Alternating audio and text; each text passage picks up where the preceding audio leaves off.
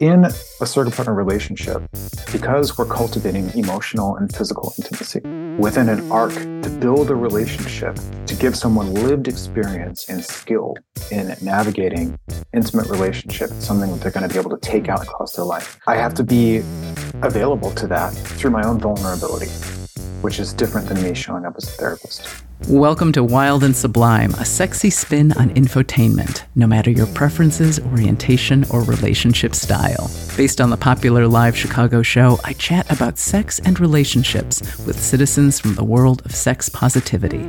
You'll hear meaningful conversations, dialogues that go deeper, and information that can help you become more free in your sexual expression. I'm sex educator and intimacy coach Karen Yates. This week, I speak with a recurring guest about his transition from therapist to becoming a surrogate partner and how this is as much a journey of intimacy for him as well as his clients. Keep listening. Wild and Sublime has a membership club, the Afterglow, housed on Patreon, a creator platform. For as low as $5 a month, you can both help us pay the expenses of running this podcast and get some cool benefits like monthly bonus content with sexperts, live show and merch discounts, and more. Help spread the message of sex positivity throughout the world. You can access the afterglow and a one time tip jar in our show notes or at wildandsublime.com. If you'd like to help out in another way, forward this episode to a friend or write a quick review on your favorite podcast app. Thanks so much for your support. Hey, folks, I am really happy to be able to present this conversation today. I'll be talking with Brandon Hunter Haydon, who has been a guest on Wild and Sublime since the second live episode back in 2018, about his recent switch from being a therapist to becoming an intimacy coach, and also what we'll be focusing on today a surrogate partner practitioner. What is surrogate partner therapy? Typically, it's when a client, usually single, seeks help in addressing emotional or physical intimacy issues that could be inhibiting them from having healthy sexual relationships with themselves or others.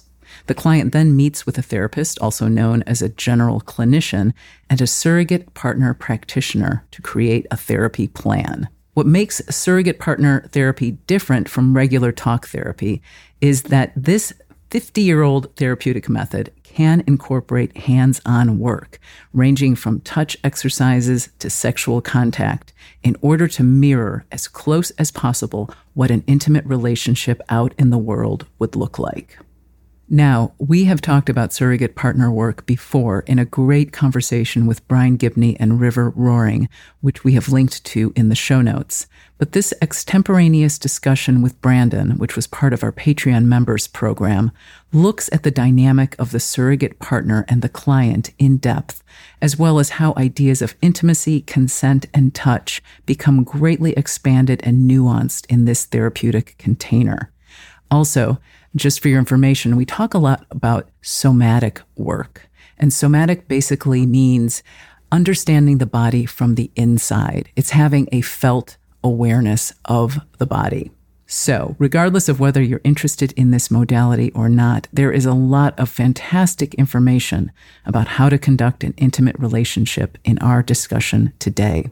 And I'd be remiss if I didn't say that Brandon is one of my favorite people to talk to. Our conversations are always rich, deep, and complex. And this conversation today is no different. Enjoy. Welcome, Brandon Hunter Haydon. Thank you. I am very excited to have you on our Patreon conversation, our extemporaneous Patreon conversation. Before we begin, Brandon, what Indigenous lands are you on right now? So, in what we're calling Boston, Massachusetts, I'm on the land of the Massachusetts, Wampanoag, uh, Pawtucket, and Nipmuc people and I am on the lands of the Potawatomi, Ojibwe, and Odawa nations, the Council of Three Fires, colonially known as Chicago. Brandon, it's always exciting to talk with you because I always feel like I go super deep, super quick in, in our conversations. So I wanted to have you on tonight just to chat about chat. That's a kind of a really superficial word from for a place where I think we're going to be going to have a discussion about your work as a surrogate partner and intimacy coach and what is it looking like now. But before we begin that, you were a therapist mm-hmm. here in Illinois and then you moved out east currently not a therapist, maybe a therapist again, but informed. Hmm. Your your world is informed by your your life as a former therapist. Forevermore. forevermore. And one of the things I wanted to ask you because it it's very interesting to me because I went through a, a, transition into the world of like somatic sexuality. And it's like a, it's a process of getting yourself into this zone of like, oh, wow, not only am I learning about sexuality, but I'm learning about it on a very deep, hands on kind of level. Mm-hmm. And for you, what was that process like of going from this life as a not hands on therapist into the zone of surrogate partner? For me, it felt like stepping into like my final form it kind of felt like the fifth element. I worked for many years and saw how impactful it could be to be a talk therapist and also the limitations of it. I mean, the limitations of my own expertise, right? My own ability as a therapist, certainly, but also in terms of how integral touch is to the relational human experience and to our nervous systems, the development of our nervous systems, the cultivation of more adaptable neural pathways, to the the effective processing and recovery from certain kinds of trauma.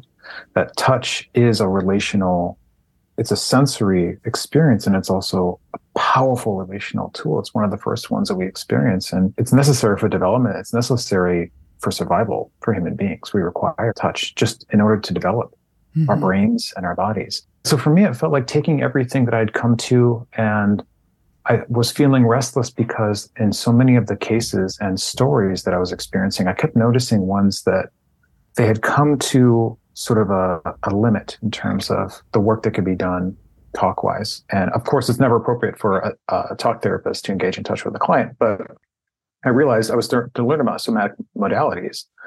And I'd heard about surrogate partner therapy. And to me, it was the convergence of bringing a relational two-way touch dynamic with a psychotherapeutic framework and backing into a therapy modality, a cohesive arc of treatment.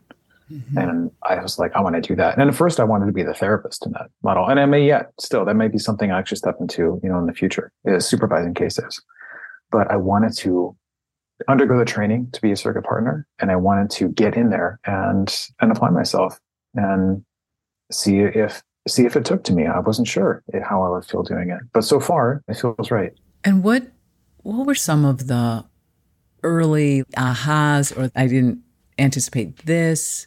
You know, what were some of the the new awarenesses because you were coming from this non-touch place into mm-hmm. this fully touch place. What were like some of the things that were striking you? Well, to clarify, there's a lot of work that happens before the touch and mm-hmm. around the touch, right? So mm-hmm. just to mm-hmm. be clear, just for folks who are new to that to the concept of surrogate partner therapy, we don't we don't jump right in to touch work. That's that's usually not the case. It's a very slow, titrated process where we focus on communication, relaxation, and mindfulness. Those are some of the core themes that we focus on. And we do a lot of talking. We do a lot of negotiation. We talk about boundaries. We talk about desires and limitations. And we do that in a way that tries to situate it in terms of what's it like to talk to a partner? How do we normalize the conversations that we want to have in order to live more authentic relational lives, right?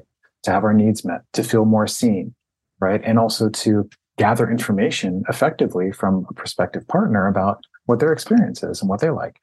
So we do spend a lot of time talking. Can I make it clear for anyone who's listening that the therapist is not present. It's like you are basically, and correct me if I'm wrong, you're usually going to that person's home. Is that what happens? And so you're having a more quote, quote unquote natural interaction?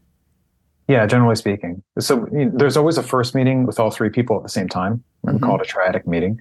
And those will happen periodically throughout the course of the treatment, right? But they mm-hmm. always happen first before the treatment is greenlit. Then I would meet with the client one on one. We'd have our session. And then I meet with a therapist and the client meets with their therapist. And then I meet with my supervisor or my mentor. So there's, there's multiple levels of oversight, right? Mm-hmm. There's a mm-hmm. lot of holding in this modality um, and checks and balances which is part of what I like about it. The structure is very supported. Yeah, but the meetings with the client are one on one. The therapist is not in the room. We're meeting in the home, right? I had a client who every time we meet, they make me a cup of tea. First thing we do is sit down at the table and we have a cup of tea together and we talk about how things have been just in our lives, like relating as two whole human beings, right? right. It's not like we have to get right into what the issue is right away. Mm-hmm. We're just two nervous systems in the same room, attuning, right? Relaxing, relating, sharing space. And I'm paying attention to all of that. Even though I'm just being a person, I'm still paying attention to all of that. And then when appropriate, noticing out loud or inviting the client to notice things about it, how we're sitting. Are we sitting a little bit closer? Are we facing each other? Would it be more comfortable if we move to a different area? Right. So bringing awareness to our bodies in relational space, what it's like to share the conversation, to share the moment together, and then we and then we have other activities, right? Specific activities that that help us build relationship, even have fun, right? I had a dance party, you know, just me and a client had a dance party in the living room with like songs that we, we and we took turns picking songs to find energies that made us feel the way we wanted to feel in our bodies and inviting each other to like listen to music that the other person had never heard, mm. but was important to you know to understanding something about how we felt in our bodies. Right. You know. That's great. Yeah. So, as you began the work, kind of this much more relaxed but held space, it almost sounds as if you began developing a heightened sense through the somatic work of your body in space with a client. Am I correct in saying it may not have been as heightened when you were in an office setting, sitting across? I think I think in my case, and not speaking for any other therapist because I, I think there are therapists who have like almost preternatural awarenesses about things you know bodies in space. But for me i think i did sense that it was there. But because i was in the talk therapist role it never came fully online for me. What i felt was appropriate for me you know in the space and just managing the ethical boundaries around that i feel like I, it was never fully online until i underwent the training and decided to actually make that a part of how i how i'm engaging with the client right mm-hmm. my own physical awareness, my own sensory experience, and my body becoming part of the instrument for the first time in what I'm using. Mm-hmm. It is a transition, you know, and it has a different energetic cost. What do you mean by that? I think because I'm, I am really, I'm sensitive and selective about the type of touch I engage in in my life and who I allow access to my body and what it takes for me to feel comfortable having access to other people's bodies because I'm so particular about that, it actually, I feel like I have an awareness that helps me to move at the pace that is appropriate for surrogate partner therapy, which is pretty slow. And I can also, like, I'm in no rush to get anywhere, which is a good quality to have as a surrogate partner. And it's part, one of the things that we also try to encourage writing clients is that know your goals, right? Have those in mind, but let's focus on how what's everything that might live in that space between your mm-hmm. goal and where you are now, right? Mm-hmm. And make mm-hmm. sure that we actually take our time to walk that path. So I'm pretty sensitive about that. And it actually gave me hesitation at first. I was like, well, does this make sense for me then? Because I feel so particular about how and when I'm touched, right? And, and who, who does that. But to me, that's one of the reasons why I felt like I was really well equipped is because I have the ability through my experience as a sexuality professional, as a relationship specialist, a sex educator, and a kinkster too, about talking about naming my boundaries, talking about limitations, having good consent practices, and being able to say what's going on with my body in the moment or what I do and I don't want in a way that is that doesn't over explain. It's not, I don't feel like I have to apologize for it, but I can invite someone into what's happening with my body. I can invite someone into like, what's my process?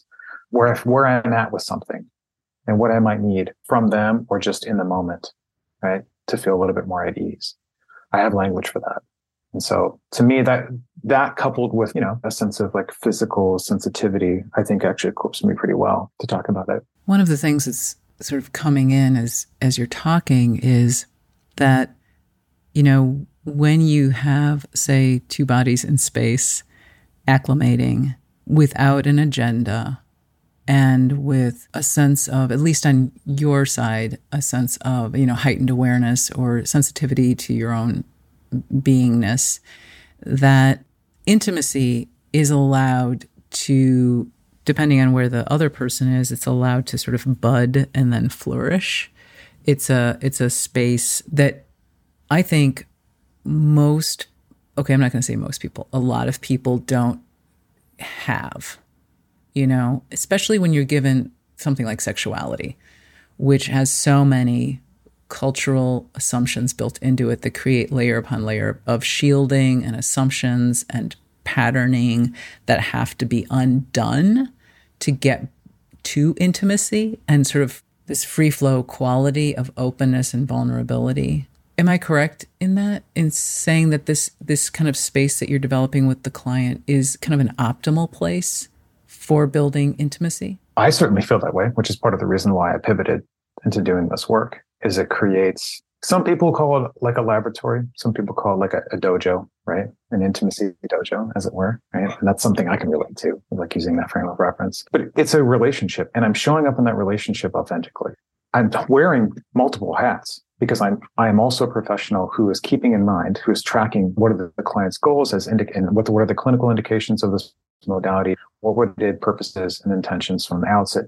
So I am holding that, right? I'm I'm keeping my activities choices tethered right, to those client goals and needs, right, as outlined by the therapist and the client themselves.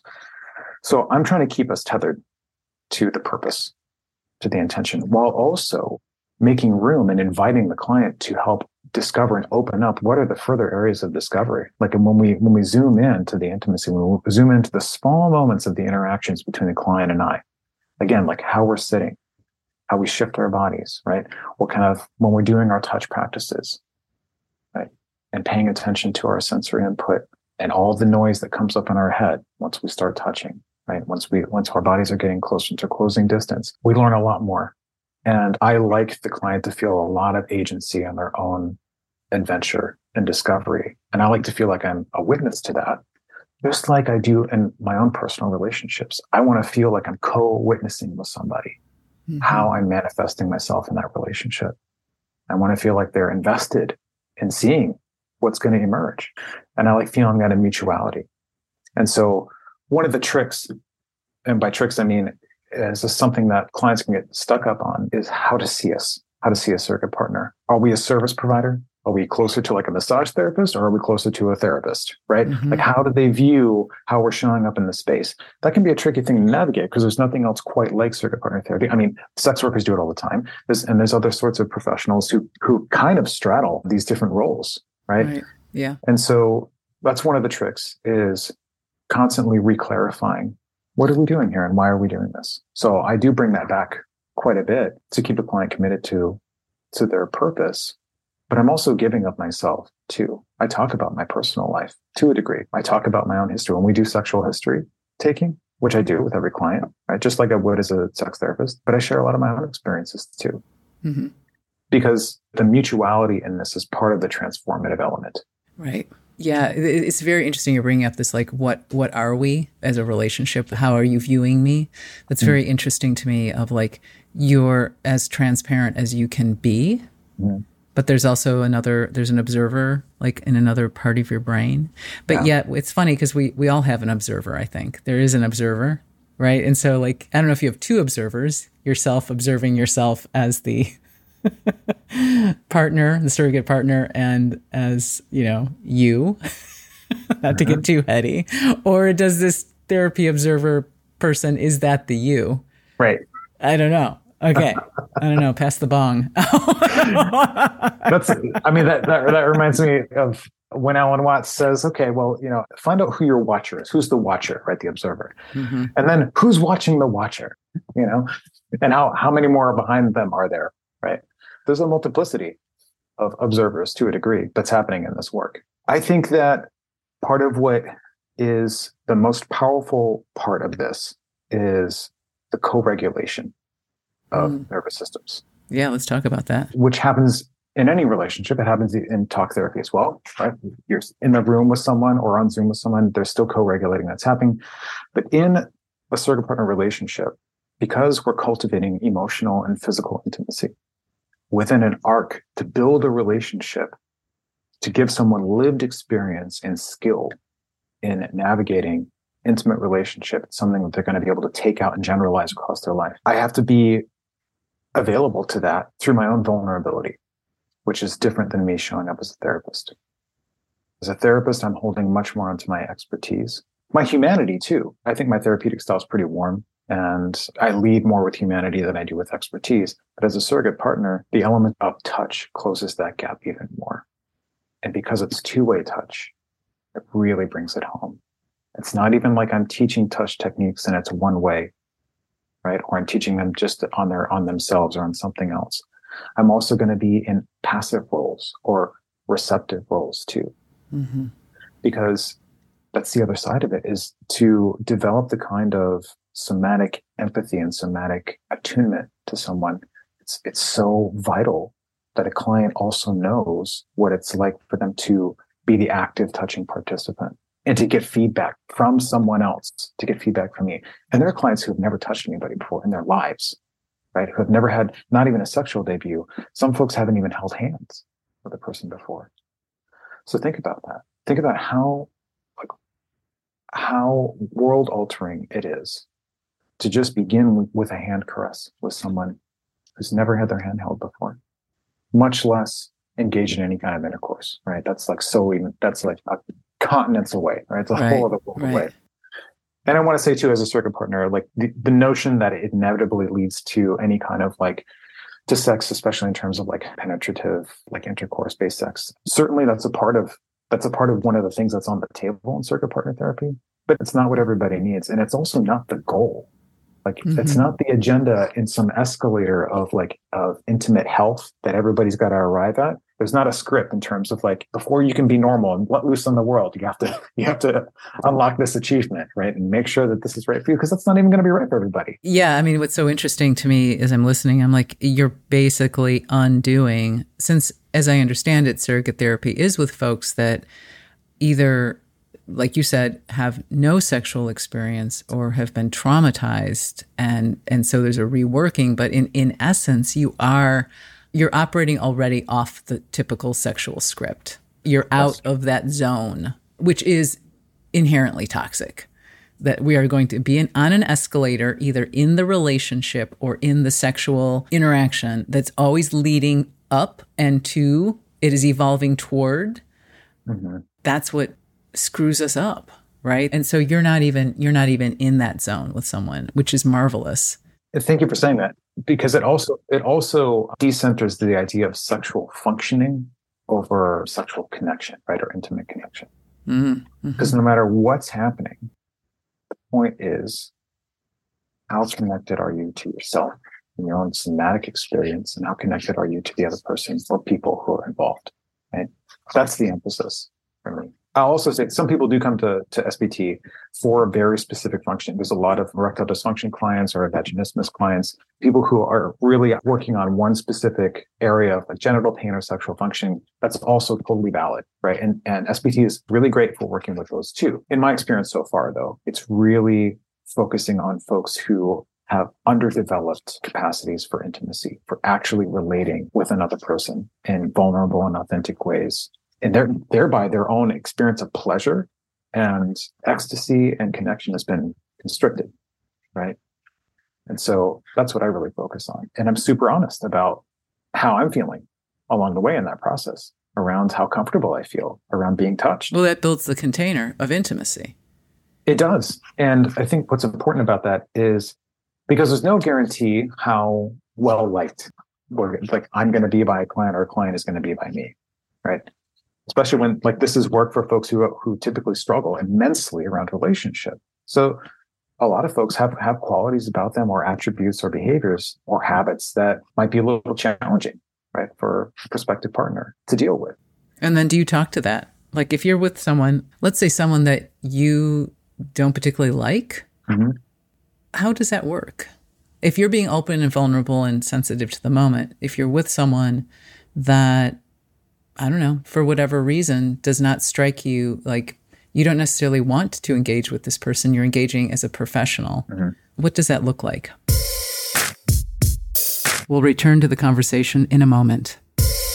Do you want to create a podcast but feel a little overwhelmed? Can I suggest Buzzsprout as the easiest and best way to launch, promote, and track your podcast? Buzzsprout is a podcast host with both free and paid plans. By using them, your podcast gets listed in all the major podcast directories like Apple, Spotify, Google, and more. And you get a website. They are great with analytics and support, and I especially love them because their newsletter and podcast offer tons of tips for growing your pod. A friend recommended them to me, and now I am recommending them to you. And if you say that Wild and Sublime sent you by clicking on our affiliate link in the show notes, you get 20 bucks and we get 20 bucks. How can you say no to that? Go to the show notes to begin.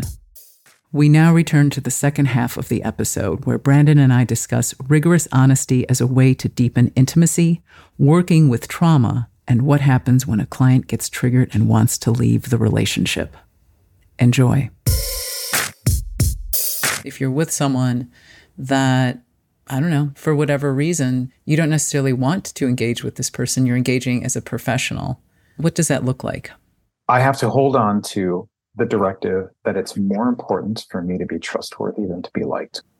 Mm-hmm. because that's the that's the essence of the container right? And, that, and that's the essence of the relationship is if i can still be kind but also clear and trustworthy around behaviors or actions or anything expressions that make it hard for me to feel comfortable or make it hard for me to feel connected to a client i'm going to say that. It's actually my it's my obligation to do that Mm-hmm. Right. I see that as part of the corrective or rehabilitative element. And that's everything from like when we talk about things like everything from from communication styles to hygiene, right? To what the space is like that I'm being invited into. Because these are important elements that have impacts on relationships. Yeah. This is real life stuff that's going to impact like their personal relationships moving forward. So I have I have a duty to speak to those things and know if there's things that bother me or put me off or distress me or make me feel ill at ease, that is absolutely within my obligation to name that. Where the skill and expertise comes in is being able to name that in a way that is oriented toward the client's goals. So it's mm-hmm. not just me reacting. I'm not just reacting out of my own preferences. Right. right. I'm building in my authentic response and tying it to that client's goals and the purpose of them hiring me in the first place if I'm unwilling to do that, why are they paying me? To just pantomime, like to just be like a jester of relationship, to just pantomime liking them? That's a disservice. It's striking me how powerful this modality is in that you are a mirror. Like, you know, for a person that can't say be in relationship, for there to be someone, number one, that is consistent and trustworthy professionally in a way that is maybe more than a civilian would be Mm. And then also someone that is then reflecting back some of the things that that are impacting them about why this is untenable, you know? That that to me is just like, wow. What happens as you engage with a client and reflect back to them some things that they might not know? It's like you said, it's a mirror. It's a mirror of a type that they might not have anywhere else in their lives. And what's important about this is that it does go both ways. There are things that I learn about how I communicate, right? Or just when it comes to preferences, you know, if I'm wearing um, a fragrance or something that was really off putting and a client is able to say, you know, that particular scent or whatever really bothers me, or I find it noxious or whatever. So it really doesn't work for me. And it makes it hard for me to focus on when we're trying to talk or, or it, makes me not want to feel like I want to be close, or it makes it hard for me to focus on uh, my sensation when we're doing touch stuff. That is so valuable. And for them to cultivate the ability to notice that's happening for themselves, B, bring it to my attention, and do it in a way that invites more intimacy, right? Isn't just based in reaction, but does it in a way that actually leans in towards intimacy, which is basically saying, Hey, I want to feel connected to you. This thing makes it hard for me to feel connected to you. So I want to bring it to your attention and maybe we can do something about it. That's so much of relationship. as being able to do that and to name that the point the point of the of the friction right the point of the intentional friction is to avoid further conflict and to preserve connection mm-hmm, mm-hmm. and so i really anytime a client is able to do that that makes me feel like i can trust them more and i say that back that gives me an opportunity to say I'm so glad that you brought that to my attention. That can be a hard thing to say, right? Because you don't want to offend somebody or you, uh, you know, don't want, want me to withhold, you know, the touch or the connection or relationship. Can be a lot of reasons why we're afraid to bring stuff up. But that makes me feel like I actually trust you more because now you are more focused on being comfortable and being able to to stay present in whatever we're doing. And that that's been important enough for you to bring that up to me. And now I can make a change and move with greater awareness towards that. I'm not going to wear that fragrance anymore, right? right. When I come to see you. So, what changes have you seen happen with folks as you've worked with them over time? And I know you can't speak about individual cases per se, but like what do you see occurring? I'm still pretty new in my own practice. I'm in what we call the intern phase, which is the practice phase right after you finish the intensive training, the pedagogy and the intensive in-person training. And then you, you're basically doing practicum for a couple of years. And it's mm-hmm. kind of like when you when you're a new therapist and you have to gain clinical hours before you get your full licensure. I'm kind of. I'm in that phase, right? So I'm in the intern phase where I'm building my case experience and I have a lot of oversight, which is great. So I don't have anywhere near the rich stories that a few of my other colleagues like Brian Gibney and Michelle mm-hmm. Renee have. But some of the things that I have seen so far is how mind blowing it is for some people to make a discernment between sex and intimacy. That alone has been such a huge piece of like discernment for so many clients because for many people, sex becomes the sort of monolith of all intimacy to a degree. Mm-hmm. Certainly in, in, in like cis heteronormative context, right? Even affection, even like nurturing touch, right? Gets all absorbed into a sort of monolithic, whoever you're having sex with type of deal and how some clients, even clients with, with a lot of sexual experience, have never experienced intimacy, feeling of attunement and closeness and real time connection and emotional connection. They've had a lot of sex, but very little intimacy. And for them to acknowledge that to themselves has been huge. And to say, intimacy is what I want. Mm-hmm. And I don't know how to do it. I don't know if I, I don't know if I've ever had it or if I had it, maybe I've forgotten how to do it. It's been so long. So that's been one huge thing. And then we get to find out what that means. Then we get to explore when do you feel most intimate? I had a client tell me the other day that the most the most intimacy they have felt in years has been when we we were working well along into touch phases, but they were saying the most intimacy I felt in years is when we're talking at the beginning and the end. When you come in and and we talk about how our week has been, Mm. And I'm getting a glimpse into your life and you're asking me questions about my life. You're I'm telling you about my interests and telling you about my hardships. And at the end, when we're talking about what we did and also just decompressing right after the work, that's when I feel so close. And I don't have that in my life. Nobody talks to me about, nobody asks me about my experience. Just my mundane day to day things that there was a loneliness in that. And it was really, sure. it was really touching to me. Yeah. Yeah that's one that really hit me. Like the the touch work we were doing was very important and impactful, and we had some really important moments during that. But I didn't even realize that what was really, really nurturing them, what was really feeding them, was just the face to face attention. And they have a therapist, right? They have a well established, you know, therapist that they're working with, but there's something about that, about how we were just relating. Right. In an almost casual way. Yeah that was really was really important to me because sometimes we can even almost overemphasize how how the touch work might be the most impactful. But you never know. You never know what a person really really needs and where their wounds really lie. That's right. I really do appreciate this talking about intimacy and sex and how a lot of times they get conflated. I mean a lot of times they get conflated and how it doesn't even have to be deep conversation, but just relating and interest and curiosity can do so much for people. I want to start talking a little bit about trauma. And it's so funny because I thought trauma was exploding like last year, but man, now it is really exploding like all over the social media feeds and the word somatic is like everywhere now. And like when I first started, somatic was like, what? What? What are you talking about? What are you talking about? You know, before we started the interview, we were talking for a couple minutes and we were talking about, you know, how trauma is everywhere. Mm. And I know as I get deeper into my own trauma work, of course, and as well as with my training, I do see trauma everywhere.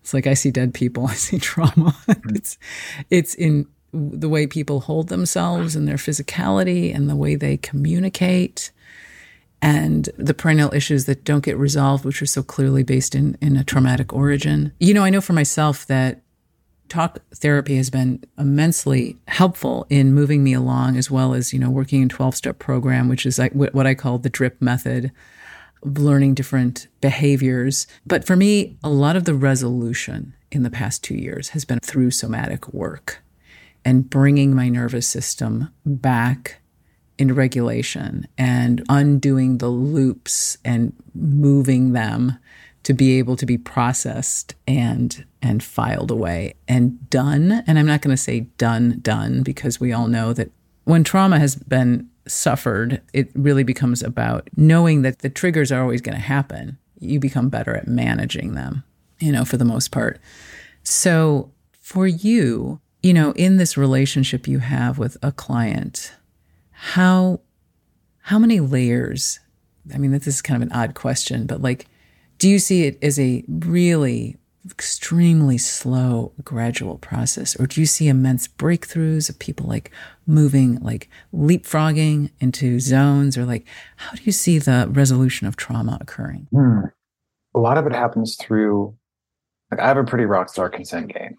And I have it in my personal life, and I also employ that in my surrogate work. And that whole process alone of learning what consent actually is. Like, I mean, including what yeses and nos really are far beyond it, that consent is actually a dynamic relational piece. It's part of the atmosphere that you build with somebody. It's not just what it said.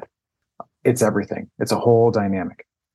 That alone bring often brings up so much, so much in terms of a person's sense of agency, in terms of where their protectors lie, in terms of how they've learned to trust other bodies, other intentions, how they've learned to trust their own words, right? To keep themselves safe or to get needs met. Sometimes there's a breakthrough simply in doing a lot, like I do, I do wheel of consent stuff too. And sometimes a lot of the breakthroughs, it can be as simple as somebody telling me no.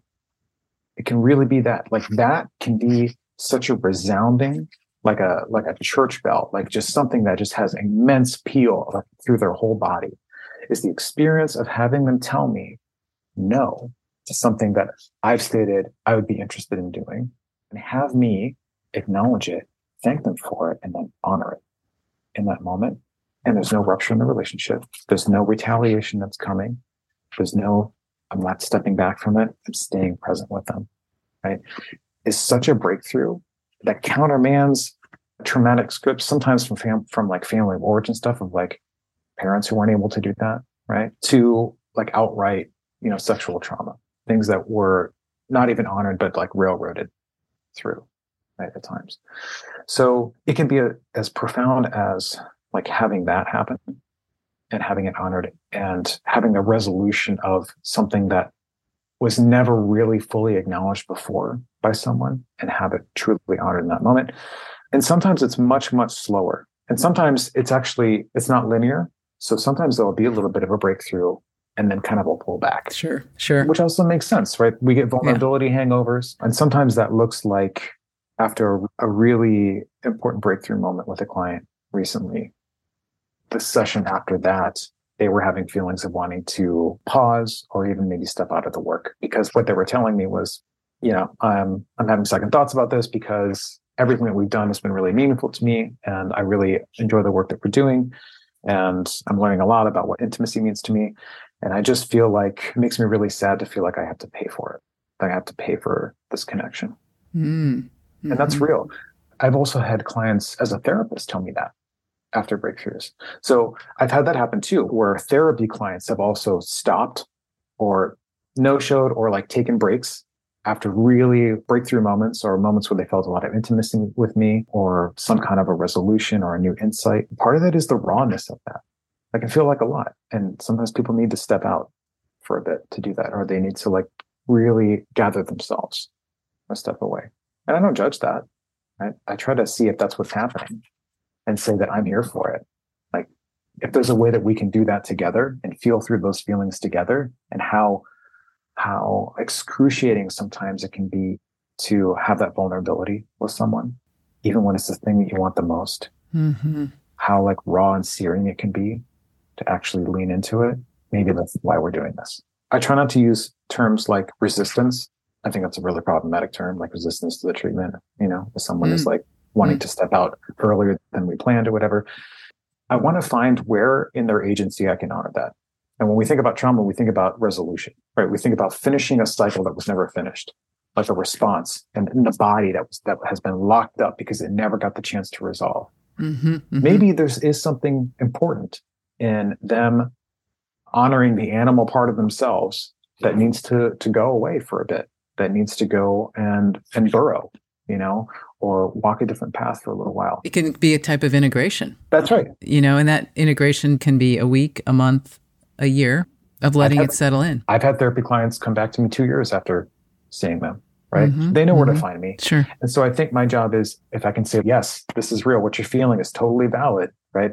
Let's stay, let's stay in it together. I'm I'm here for that. That's going to be the first offer that I have. And the second offer is if they need to go, I'm going to honor their agency and say, well, you know where to find me right? Right. Because that's that's also me still sending the message of if you do what you need to do, as long as you treat me with respect about it, do whatever you need to do, and the connection will still be here. I'm not going to punish you for it. I'm not going to cut you off. Right. Th- think about the messaging of that. Think about what it would have been like for us to be able to say, I don't think I can do this right now, or this is a whole lot for me even though it's gotten me closer to something that I know that I want, but I, I know that it's just too much for me right now and I need to take care of myself. And to have someone say, you know what? If you can't do this with me right here, right now, just know that I would. I would do it with you. I'll stay with you through it. But do what you have to do, and you know where to find me when and if the time is right. Yeah. I mean, I think if somebody can do that and still honor the boundaries of treating you with respect, that's still the work. It's still the work. It's not even leaving the work, really. It's still the work. That's a relational experience we've navigated then right. even in the suspension of the modality. Absolutely. And that's powerful. I want to get back to you were talking earlier about your consent game and mm-hmm. how it, it's more than yes and no. And and this is, you know, it's funny because not that I'm always looking at social media, but I find it very interesting watching like the ebb and flow of ideas and things that are starting to take prominence and then things that sort of drop back. And I for a time after the yes means yes, no means no conversation about consent, you know, post Me Too, eventually there started to be this idea of like consent is more than yes or no, right? Mm. But that is a subtle, that is subtle for public consumption. That is a hmm. subtle idea. Mm-hmm. And I always feel like, especially in the realm of sexuality, that because of our age of distraction that we are in right now, we can only like grasp, you know, large ideas which are fairly black and white. But that subtlety is extremely difficult and usually not able to be conveyed through avenues like social media or even in, you know, maybe even long form digital platform articles. Talk to me a little bit about how we embody consent, how you work with consent? I think the first part of it is being process oriented versus outcome oriented. Mm-hmm. And that's something that I say, I say it outright when I'm negotiating consent is that yes, there are, there are things that I definitely know that I like and that I'm interested in. And I, I'm open to talking about that. And also in terms of when we're together, I have a mind for whatever goals we, we've established, but it's not really the outcome. That's the most important thing. It's how connected you and I are the entire time, right? Because it doesn't matter to me if we get to A, B, or C. If we're not connected along the way, we don't feel attuned. To me, there's not a point in getting there. Mm. We can hang out at A. We can hang out at the point before A mm. the entire time. But as long as that's where we are at mm-hmm. in a connected, attuned way, then we've done the work right? Yeah. Or I'm having a good time, right? Amen. Amen. Right? I'm like, wow, time. hallelujah here. I'd rather, right, exactly, exactly. I'd rather stay in place and really, and just build sandcastles in this one spot, right? And dig that deep and just go really deep in that place or just hang out there than to feel like we're not together. Like I've either left you behind, you've left me behind. You know, that's part of the pleasure for me. That's part of the honest, that's part of what's going to give me the kind of ease to be in my own pleasure as well, to really let go, right? Regardless of what my, what my role is. If I want to be at ease and allow my natural erotic responses, my sensuality to emerge, I need to feel connected. I need to trust that I know where you are. I need to know where you are and that. And so learning how to trust here in someone's no and yes and knowing that they have heard mine too, that's part of it. That's a big part of it. And I love playing consent games. I play them in my personal and professional life all the time. Play May I Will You with everyone, everyone. It's a fun game. It's a great way to really exercise what it's like to say yes and no and everything surrounding that. But consent is part of a dynamic. It's having a sense of I'm confident in knowing what I am interested in and in learning how to communicate with you about those things and in learning how you want to communicate and what works for you. I think one of the confusions around consent is that it gets confused just with permission. And I think permission is kind of like a tricky thing because I don't I don't know about you, but like permission gives me the feeling that that there's an inherent power dynamic in permission. Yes, absolutely. somebody grants permission downward, mm-hmm. you know? Mm-hmm. Mm-hmm. So I mm-hmm. think it, that it's kind of sticky to think about it just in terms of permission. Yeah, I, I 100% agree. It's about holding power. It's a power mm-hmm. thing, for mm-hmm. sure. Mm-hmm. One of our Patreon members then asked a question. Pat says, This has been such a fascinating conversation. Thank you both. Brandon, I know you spent much time and effort in martial arts training. I would love to hear how you believe that training has impacted or informed your surrogate work. Great question. That's a great question. Yeah. That's where you know, the mingling of passion and discipline is. One of the sayings in the martial arts practice that I have is that once you've done something 10,000 times, you've begun to do it. Or another one is if you want to train in, in this style, train for 30 years and then train for 30 years more, and you'll start to understand what it's about. Not that I would work with a client for 30 years, but I think that there is something about showing up to a space, like in the way that I referenced the dojo earlier. And what I do think is important and this has to do with consent. It's space making. A lot of what we're doing and the work that we're doing is creating a container of a space and a container of a relational space, even if we're in a different setting, different times that we meet. A relational space that when we are together, we're entering this place that has an element of respect, has an element of honoring ourselves and one another, of showing up with an intention in mind and showing up with a willingness to work a willingness to do something hard because we know it's getting at something else that we need. It's mm. it's helping us cultivate a strength that we want in our lives. So in that way, it is very much like a martial art. And some days it's going to be hard. Some days the same technique I've done hundreds of times, I feel like I utterly fail at it, but I still have to show up and do it. Right. I still have to know that it's not going to be perfect every time, but every time that I do it, I learn a little something about it. It's a gift I give to myself every time I show up at the dojo. When we're doing like body scans and surrogate partner therapy or body mapping, sensate focus work, part of what we're doing is we're taking a gross action, right? That can seem really, we start at its, at its initial, what, what are we doing here? What's going on? If we're doing a hand caress, right? Or we're doing a back caress, right? Or we're doing a face caress of starting with what the client's awareness is. So what, what's happening there? What are they feeling? What kind of textures, temperature, pressure are they feeling? Right. And then we do it a couple more times. And just like learning how to, like I, I train in swordsmanship and learning how to use a sword. They always teach, here's the basic technique. they'll show me the whole first technique and I'll do it. And then the next time I do it, they'll say, now notice what your hands are doing when you do that. So do the same technique, but just focus on your hands.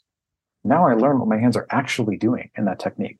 I'm out of the gross framework of just the mm. mechanics. Now I'm thinking mm. about, oh, wow, it's so interesting where my hands actually are in this. And then the next one they say, well, notice what your feet are doing. Now do the same technique again and notice what your feet are doing. Now it's like, okay, wow, I wasn't even paying attention to my feet, but they're doing something. Part of it's automatic and part of it's unaware. But what happens when I start paying attention to them? Oh, it actually has a huge impact on how my body is oriented. Same thing. Then notice where your gaze goes. Notice where your breath is. Notice how your spine is aligned and so on and so on and so on. Same technique over and over again. We do the same thing in surrogate partner therapy with the same seemingly mundane action. How can we pay more and more attention to that? And that's just paying attention to themselves. Now pay attention to me in that. Right. What are you noticing in me now in the same exercise, right? So it's peeling back layer of layer of awareness. Yeah. Whew.